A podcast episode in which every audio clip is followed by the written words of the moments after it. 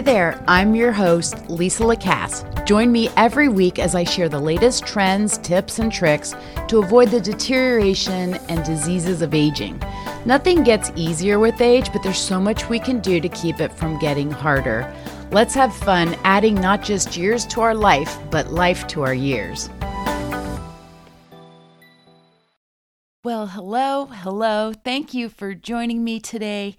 And I think the number one takeaway I hope for you to get today is that it's not your fault. We're going to be talking about your emotions, your childhood, and how they pertain to your overall health. So let's dive right in.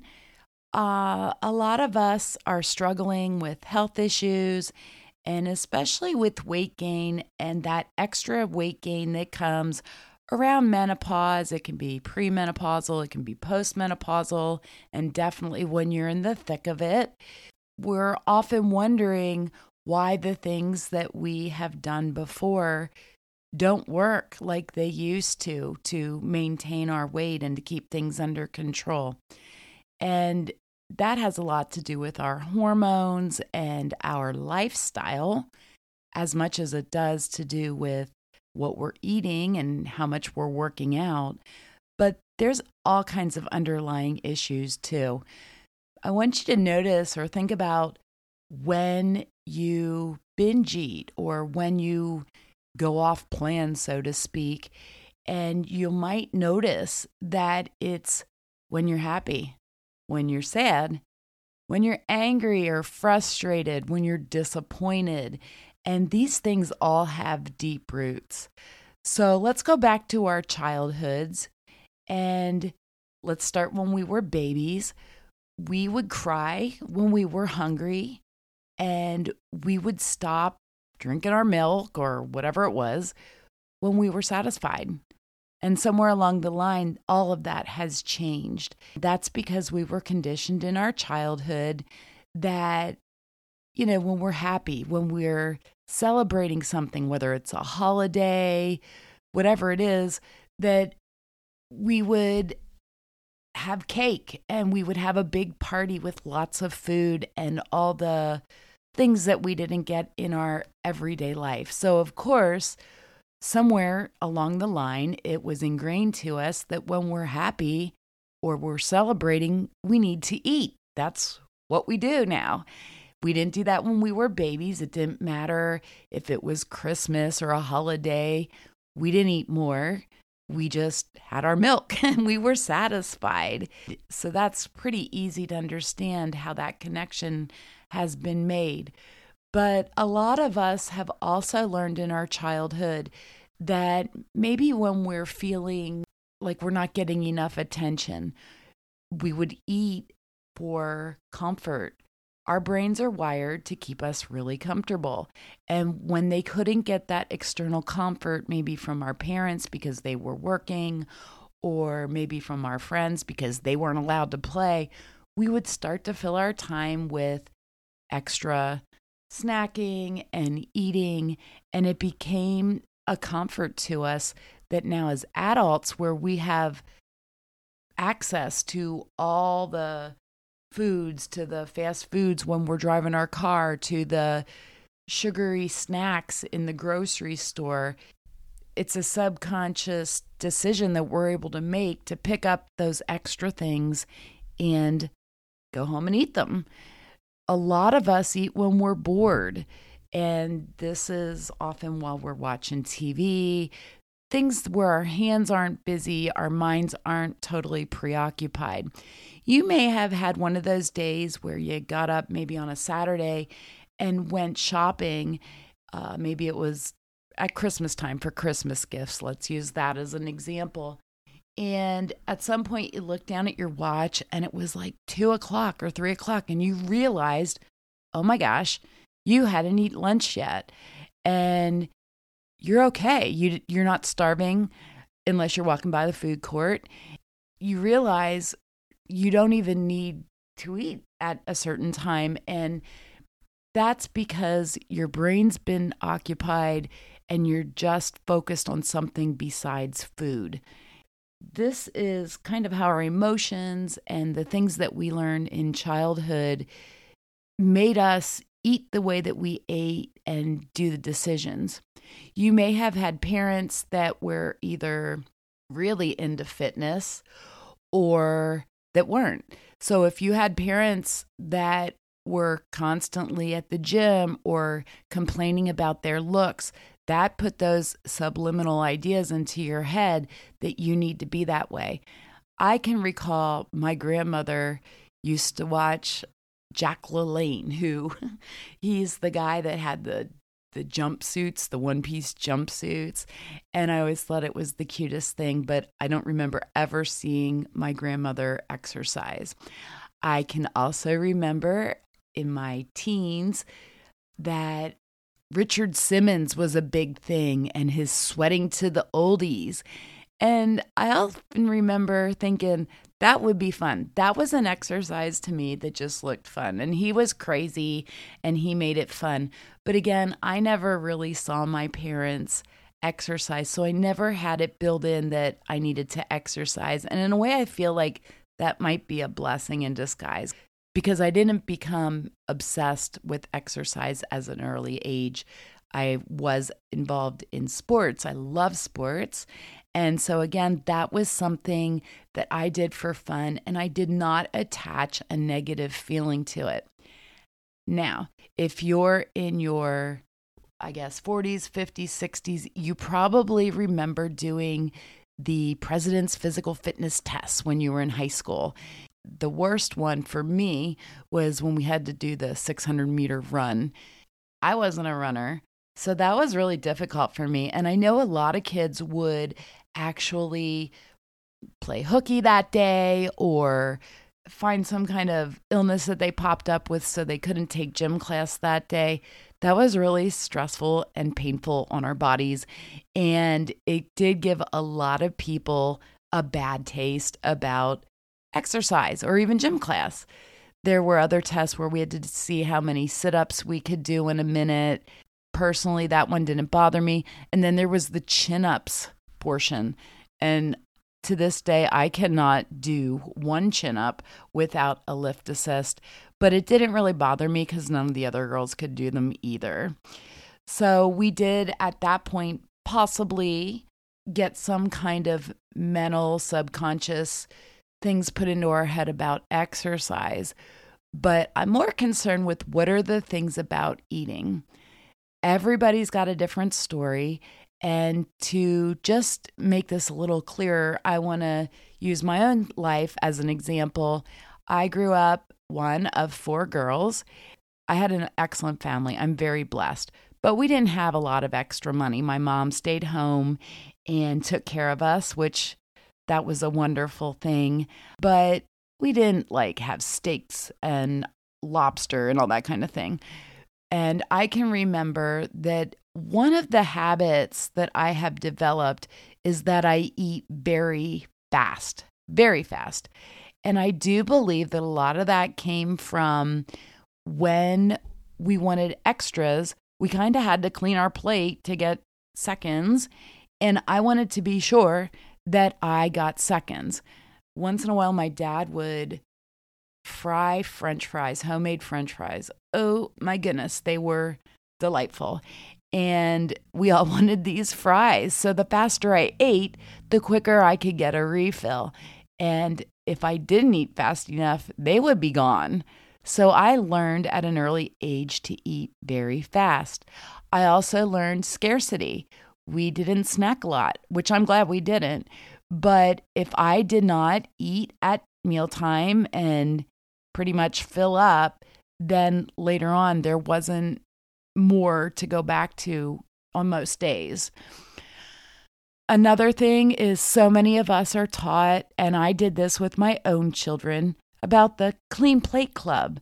Like, you have to clean your plate. And when you clean your plate, you get recognition and mommy's like, "Yay, clean plate club." And now I realize that we don't have to clean our plates. I'm not saying be wasteful because you can always go back and you can have leftovers, which I have learned to love in my later life, but I did not like them as a child. We don't have to clean our plates. It's okay to leave a little left on our plates. But all these habits and all these messages that I received as a child were to eat fast and clean your plate and that sort of thing.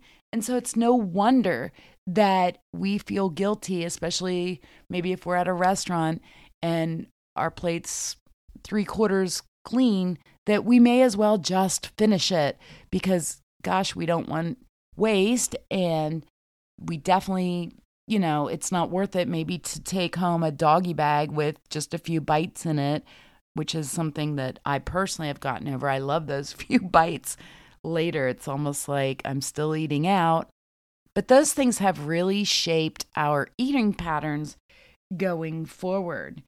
So now, when we experience different emotions, and as I had mentioned before, they're not all the positive emotions or all the negative emotions, they're any emotions. We already have a built in reaction to them. And more often than not, it involves food. I just want to encourage you to be mindful as you go through your day, today, tomorrow, the next day, to notice when you're eating and to notice how you're eating. Because you'll probably find you have patterns of eating when you're bored, or eating when you're stressed, or eating when you're happy. And most of us don't think of the happy side. Most of us think of eating because we're depressed, but we eat really almost associated with any emotion. And once we're aware of that, it becomes easier to slow down. It becomes easier to control that and realize what we're actually doing and notice that we're not even hungry half the time when we're eating, as well as what we're eating. It's very normal for us to eat heavy carbs, not because we need them, but because, as I had mentioned earlier, we're looking to have comfort. And that's why they're called comfort foods. Those heavy things make us feel comforted. Nobody ever decided that they have something going wrong and they need some comfort. So they're going to have some celery or an apple. That's just not how it works. Our brains want those heavy carbs, and typically they come in the form of sugar or deep fried, battered, that kind of thing.